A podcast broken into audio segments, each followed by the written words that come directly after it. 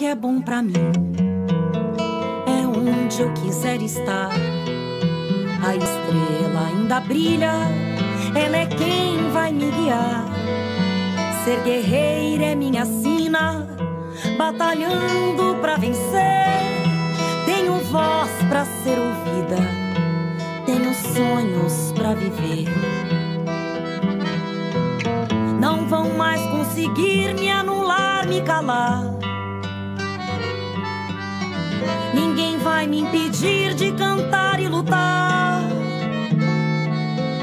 Seja em casa, no campo, na rua ou na praça. Chega de mordaça, agora eu vou falar. Porque eu sou mulher pra fazer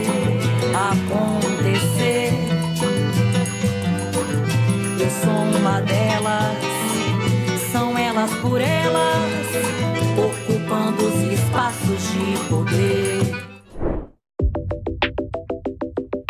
O Partido dos Trabalhadores é também o Partido das Trabalhadoras. No PT, mulheres sempre foram a essência do partido. Quando foi fundado em 1980, já tinha em sua base o combate à desigualdade de gênero, isso só foi se comprovando com o passar do tempo. Em 1991, aprovou a cota de 30% para mulheres em sua direção e foi o primeiro a ter paridade de gênero neste cargo. Tudo isso antes mesmo de virar lei. A primeira presidenta do Brasil é petista, Dilma Rousseff. A primeira senadora negra do país também é petista, Benedita da Silva. Também é do PT a primeira candidatura lésbica assumida. Virginia Figueiredo se candidatou a um cargo eletivo no Rio de Janeiro em 1996. Em 2020, o PT ampliou o número de vereadoras, prefeitas e vice-prefeitas eleitas. Em 2016 eram 519 mulheres. Já em 2020 passamos para 647. No Congresso Nacional, a bancada de deputadas aumentou em 80% na eleição de 2022. É o Partido dos Trabalhadores e das Trabalhadoras, há 43 anos lutando por uma política com paridade de gênero. Maria do Rosário começou a militância no movimento estudantil secundarista em Porto Alegre, no Rio Grande do Sul, e foi como professora da rede pública municipal e estadual que obteve notoriedade no movimento sindical. Eleita vereadora da capital gaúcha por dois mandatos, presidiu as comissões de Educação e de Direitos Humanos e também foi líder do PT e do governo municipal na Câmara Municipal. Foi eleita deputada estadual em 1998 e presidiu a Comissão de Cidadania e Direitos Humanos na Assembleia Legislativa do Rio Grande do Sul no mesmo ano. Em 2002, elegeu-se deputada federal, sendo reeleita em 2006, 2010, 2014, 2018 e 2022. Maria do Rosário coordenou ainda o programa de governo nas áreas de direitos humanos, educação e política para as mulheres na primeira eleição presidencial de Dilma Rousseff em 2010. Em 2011, licenciou-se do mandato para assumir a Secretaria de Direitos Humanos da Presidência da República, sendo a primeira mulher a ocupar a pasta. Atualmente está em seu sexto mandato e foi eleita em 2023 como segunda secretária da Câmara dos Deputados. Em mais um dia de comemoração pelos 43 anos do Partido dos Trabalhadores e das Trabalhadoras, falaremos sobre as políticas públicas petistas para as mulheres, com a deputada federal pelo PT do Rio Grande do Sul, Reginete Bispo. É, sou Reginete Bispo, deputada federal, militante do Partido dos Trabalhadores iniciei há oito dias minha, meu primeiro mandato como deputada federal. Sou natural de Laranjeiras, uma cidade no interior do Rio Grande do Sul. Me elegi deputada federal pelo Rio Grande do Sul, hoje resido em Porto Alegre. Sou ativista do Movimento Nacional de Mulheres Negras, tem uma longa trajetória, desde o período que me filiei ao Partido dos Trabalhadores, na luta pela, pelo direito à moradia, pelo direito à terra, especialmente é, das comunidades tradicionais quilombolas. e sou, como toda mulher, né, é, é militante do nosso partido, sou lutadora pelos direitos das mulheres, me identifico como uma mulher fe negra, feminista e antirracista. O, o PT, na, na, sua própria essência, na sua origem, né, ele já é, traz consigo a, a, luta do movimento social negro brasileiro e das mulheres negras. Né? O movimento negro brasileiro, quando surgiu o PT, grande parte do movimento se organizou dentro do, na, nas fileiras do Partido dos Trabalhadores. Então, foi uma luta que sempre esteve presente. Né? Acho que a partir dos anos 90, ele adquiriu uma visibilidade maior quando se cria a Secretaria Nacional. Né? É, no Rio Grande do Sul, criamos a Secretaria Estadual, depois a Secretaria Nacional de combate ao racismo. Né? E a luta antirracista nesse país, né? Ela é uma luta de esquerda e é uma luta que é, é, é, dirigida, né, capitaneada pelas mulheres negras. Né? As grandes transformações, as grandes conquistas que se tem feito no campo democrático, é, medidas, ações, projetos que transformam é, efetivamente a, a sociedade, têm sido feito pelo movimento negro, especialmente pelas mulheres negras, né? Poderia citar dois que para mim são fundamentais, que é, é, é, a regularização, titularização dos territórios quilombolas, é uma luta que mexe com a estrutura fundiária do nosso país, né? e que foi o embora seja uma luta que o movimento negro traz e traz com força, né? É, foi é, no governo, nos governos do Partido dos Trabalhadores que a gente conseguiu efetivar essa, essa política. Né? A outra é, é são as leis de cotas, né? tanto as cotas na, uh, uh, no ensino superior quanto as cotas no serviço público. Né? É uma luta antiga do movimento social negro, mas é, é no, nos governos do Partido dos Trabalhadores que a gente consegue efetivar essas políticas públicas, que precisam ainda ser muito aprofundadas, né? É, melhor consolidadas, mas hoje, é, é, graças né, a, a, essa mobilização do movimento negro e do Partido dos Trabalhadores, hoje é uma política de Estado, né? tanto as cotas raciais quanto uh, na universidade, quanto no serviço público.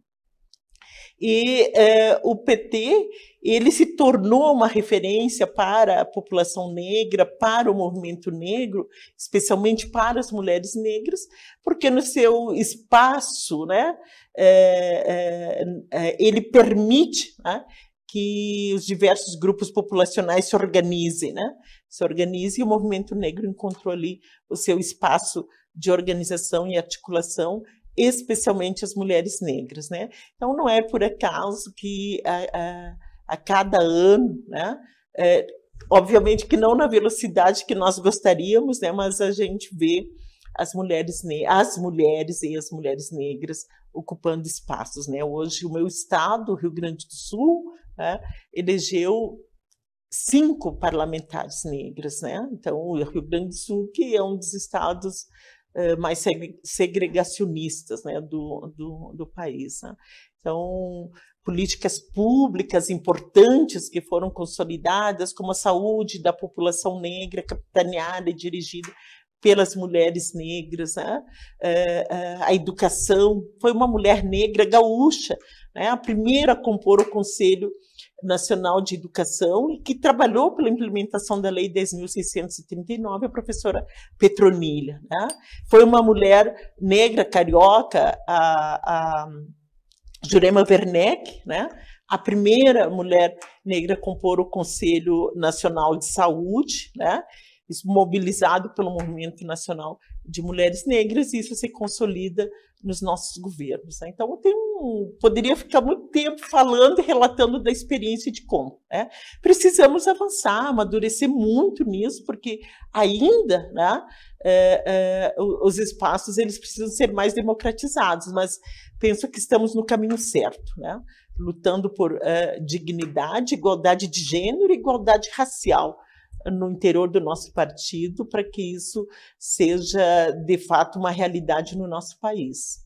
o Brasil né, é, viveu, ainda vive os resquícios de um momento dramático que a gente viveu da nossa história, né, que foi a ascensão é, do fascismo né, no nosso governo, né, um fascismo é, sustentado pelo racismo estrutural, né, que está colocado na nossa sociedade, porque é, nós sabemos que há essa desigualdade abissal que existe né, entre negros e não negros, né, ele está centrado né, no, no, racismo. Né? E isso foi um, um sustentáculo importante para que o fascismo entrasse da forma que entrou. Então vivemos um momento desesperador de um momento armamentista do nosso uh, país que levou a um aumento dramático do assassinato, né? Eh, de pessoas, e nós sabemos que as vítimas preferenciais da violência, tanto da violência de Estado quanto a violência que está constituída na sociedade, né, são as pessoas negras, as meninas e os meninos negros são as vítimas preferenciais, né? E nesse período isso agudizou de tal de uma maneira dramática a ponto de nós vermos em rede nacional, né, uma deputada, uma parlamentar com uma arma correndo atrás de um homem negro, né? Então isso foi o absurdo, a calamidade que chegou no nosso país, né? Então a gente vive é, com a eleição do presidente Lula, né, a gente vive um momento de reconstrução. Né?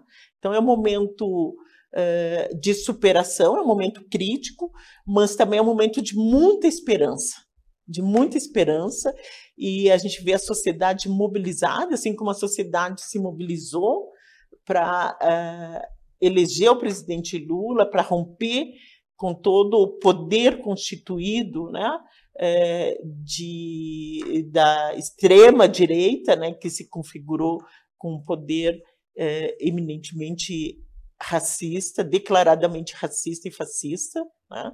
Então, neste momento, o grande desafio é, que está colocado para nós, primeiro, é entender que a desigualdade e todas as violências que se constituem no nosso país, ele se dá fundamentalmente que é um país que historicamente foi construído, né, a partir da violência, né, da violência de gênero, da violência de raça. Né, ou seja, quase quatro séculos de escravização de homens, mulheres e crianças negras e 130 e poucos anos de abolição da escravatura. Então, ainda está muito presente na memória, nas práticas, né?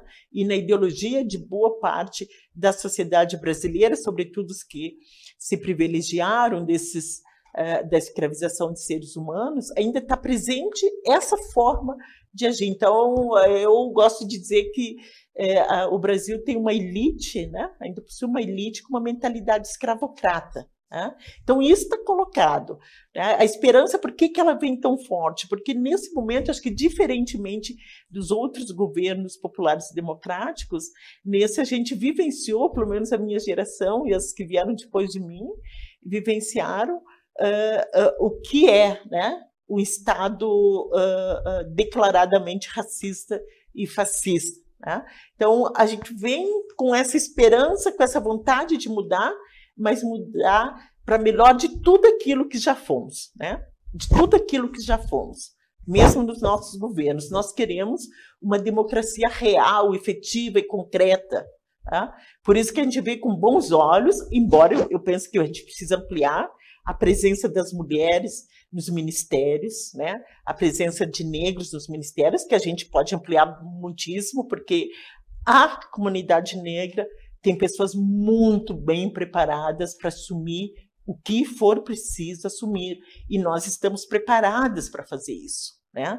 O que precisamos fazer é romper ainda com os muros né? Uh, uh, do, que o racismo impõe né? para que a gente efetivamente ocupe esses espaços. Então, isso eu vejo com bons olhos, né? é um início né, promissor, mas também penso que a gente precisa, nosso governo e o parlamento brasileiro precisa não medir esforços né, para superar a desigualdade racial e de gênero, começando pelo enfrentamento à fome, né? que o nosso presidente Lula tem colocado com muita propriedade, Né? É, mas para enfrentar a fome, né, não basta pôr comida no prato. Nós precisamos que, é, especialmente as mulheres, estejam incluídas no mundo do trabalho formal, né? que tenham direito ao trabalho, a geração de trabalho e renda com dignidade, né? Porque eu penso que quando uh, uma mulher, né, especialmente uma mulher negra, tem a renda, ela tem sua autonomia, né? Sua autonomia financeira para se constituir, né? Para é, é, é, construir o seu projeto de vida, né? Construir e realizar esse projeto de vida, ter autonomia financeira para não ser submissa, né? A nenhum homem, né? Porque é, precisamos falar disso a violência doméstica e o feminicídio é algo que é assombroso né, no, no, nosso país, né? Contra as mulheres negras, contra as meninas negras, né? Grande parte, a maioria dos estupros que se dão uh, uh, no nosso país se dão sobre meninas negras, crianças negras, né? E isso precisa ser enfrentado, né? Então, eu penso que a gente vem com muita força, com muita esperança para alterar isso e retomar políticas importantes. Precis, precisamos acabar com a violência no campo, e a violência no campo é reconhecendo e regularizando os territórios, né? não só os territórios da reforma, da reforma agrária, mas, sobretudo, os territórios das comunidades remanescentes de quilombo, os territórios indígenas, como a gente bem tem acompanhado nos meios de comunicação e ação do nosso governo, como, por exemplo, o estrago, né? o genocídio que foi praticado contra o povo Yanomami, né? e que se estende para tantas outras. Né? Nas periferias dos grandes centros, né? grandes e médios centros do nosso país, a polícia foi autorizada, né? É, infelizmente, boa parte da polícia, das polícias aderiram né? essa, essa lógica, essa ideologia né? Do, de supremacista, né? É, matando pessoas, não mais só jovens, crianças, meninas, né? É, todos que se deparam da frente. A gente viu, a gente viu nesse período é, as polícias entrarem dentro das comunidades com tanque de guerra, né? A gente viu e, e isso é uma política anunciada, né? Uma ação anunciada de supremacistas que entendem que pobre e preto tem que ser tratado a bala. Né? Então, por isso, o desafio que temos pela frente, e eu acredito que o nosso presidente, o nosso ministro vai é, enfrentar com muita seriedade, a, a, é, são as políticas de segurança pública. Nós precisamos ver isso com muita seriedade, mexer nesse sistema de segurança pública viciado que está autorizado a matar preto e pobre no nosso país. Isso, nós precisamos, mais do que estabelecer programas como o PRONASSE, nós precisamos mexer na estrutura do sistema e dizer que polícia nós queremos, né? que sistema de segurança pública nós queremos no nosso país. Então, a gente tem muita expectativa que com essa que se estabeleça uma política séria que acabe com essa mortandade que acontece nas periferias dos nossos centros, né? E também porque, na minha opinião, os feminicídios contra as mulheres aumentaram e aumentaram de forma assustadora, porque o sistema de segurança pública não tem dado conta disso. Né? A maioria das mulheres não chegam até a delegacia de polícia para registrar ocorrência. Né? Por desinformação, mas às vezes, e com nós mulheres negras acontece com muita frequência, porque não tem um espaço acolhedor né? e que compreenda a dimensão do racismo e do machismo sobre os corpos das mulheres negras. Né? Então, isso tudo nós precisamos que seja visto visto com muita seriedade, com muita competência para esse governo. Não é para depois, tem que ser agora, né? porque é agora que esses crimes estão acontecendo. Né? Então, é, são muitas as expectativas, né? mas queremos um país sem fome. Né? Sem fome, e para não ter fome tem que gerar trabalho e renda, tem que produzir alimentos saudáveis, né? então um olhar especial é, é, para a agricultura familiar, né, e dentro da agricultura familiar, né, a produção das comunidades tradicionais, né, especialmente das comunidades quilombolas. Lindo lembrar da, da nossa mais velha, Benedita da Silva, né, que foi deputada constituinte, eu acho que uma das grandes contribuições né, que o nosso partido deu foi já na elaboração da, da Constituição né, de 88. A Benedita foi eleita deputada constituinte em 86, né? E, e, a Constituição, né, ela garantiu muitos direitos. Para mim, é, é, fantástico ler o artigo 5 da Constituição, né, que diz que todos somos iguais perante a lei, independente da cor, do sexo e do credo. Né? Eu acho que qualquer uh, uh, cidadão, né, especialmente quem está ali no Congresso Nacional e gestores públicos, né, se respeitasse o artigo 5 né, não, não precisaria estar se brigando tanto por políticas de direitos sociais, porque o artigo 5 diz que o Estado brasileiro tem que garantir dignidade políticas uh, para cada cidadão e cidadã independente, né? Da sua cor, da sua religião, da sua classe social. Né? Então, isso foi uma grande contribuição do nosso partido, e aqui já homenageando uh, a nossa mais velha, Benedita da Silva. Né? E, bom, são tantas as conquistas que a gente teve, né, do ponto de vista do, no, no, no parlamento, mas também colocaria aqui do ponto de, de vista racial, né? algumas eu já, já citei, né? foi a lei de cotas, a regularização do artigo 68 das disposições constitucionais transitórias que trata dos territórios negros, né? Então o decreto 4687 foi um dos primeiros decretos assinado pelo presidente Lula, né? O decreto, a lei é, eh, 10.638, se não me engano, que trata da, da, do ensino das relações étnico-raciais no sistema público e privado de ensino no, no, no país. Veja bem, cada vez que foi implementada uma dessas políticas, gerou-se um debate nacional que tirou a pauta racial da invisibilidade colocou no centro do, do, do, do, debate político. Mas também eu penso que uma, uma política importante fundamental que o nosso partido capitaneou e lutou foi as cotas de gênero né, no, uh, nas eleições. Né?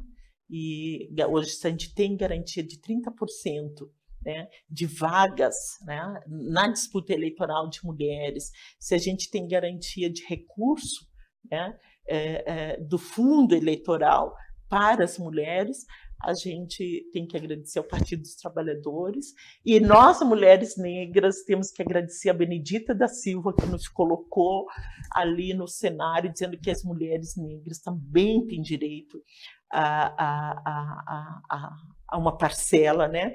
proporcional a sua presença na sociedade desse fundo eleitoral, que me ajudou muito a estar aqui é, como deputada deputada federal. Né? Então, a paridade, a, a, a, a lei de cotas é fundamental, mas também nós precisamos lutar, lutar muito dentro do Congresso, porque mais do que lei de cotas, na disputa nós precisamos de paridade de gênero e de raça na ocupação das vagas no Congresso Nacional, nos executivos e também no Judiciário, porque também precisamos discutir a nossa representação dentro do sistema do sistema judiciário. É um compromisso que eu tenho de lutar dentro do Congresso Nacional para instituir a paridade de gênero e de raça nas vagas, né? Nas vagas. Eu tive em 2015 estive no Senegal, conhecendo o parlamento senegalês, e vim de lá muito impactado, que muitos países africanos têm paridade de vaga é, é, paridade de gênero no, no parlamento, né? onde 50% das vagas são para mulheres, 50% para homens. Se não tiver mulher para ocupar, a cadeira fica vazia. Né? Acho que ele tem que começar a radicalizar nesse sentido, porque no campo da disputa é importante, né? Mas também é muito exaustivo, né? Nós que chegamos até o Congresso Nacional, as nossas companheiras que chegaram nas assembleias legislativas, nas câmaras de vereadores, sabe da dificuldade que foi e depois eleitas ainda tem que enfrentar a violência de gênero na política e a violência de raça na política, né? Que a gente tem acompanhado ali os absurdos que têm acontecido no país afora. Então, uh, o, o PT representa isso, né? Muitas realizações, muitos sonhos, uma utopia né, de um mundo melhor, né? E por isso coloca muitos desafios, né? E nós às vezes somos penalizados porque a gente enfrenta esse desafio, né? Somos encorajados a, a enfrentar esses desafios. Então o PT é um partido que, nesses 43 anos, fez a diferença no nosso país, está fazendo a diferença. Foi através dele que a gente conseguiu colocar grandes pautas uh, em evidência, como a pauta racial, a pauta de gênero, especialmente a pauta das mulheres negras. O PT sabe, os, o Lula sabe que não haverá democracia no nosso país enquanto não se colocar o povo negro, especialmente as mulheres, as mulheres negras, no centro das decisões, né? no sentido do protagonismo do processo, mas também no centro da reflexão de cada ministério, né? Cada estado quando for tomar uma decisão econômica, uma decisão uh, no, no, planejamento, no, na educação, na saúde, em qualquer lugar, a população negra, as mulheres têm que estar na centralidade, senão a política não vai funcionar, senão a democracia não vai existir. Parabéns, PT, parabéns por essa militância aguerrida, parabéns por, pelo desafio cotidiano de se atualizar, né, de se colocar no tempo necessário, no tempo que se apresenta, com os desafios que se apresentam.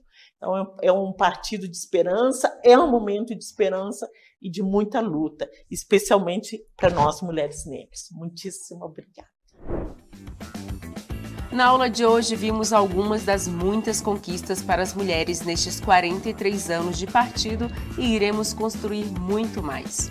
Fique com TV Elas por Elas de segunda a sexta-feira, sempre às 4 horas da tarde e construa você também uma história na política você ainda pode acessar todas as aulas da playlist TV Elas por Elas Formação no canal da TV PT no YouTube ou em formato de podcast no Spotify.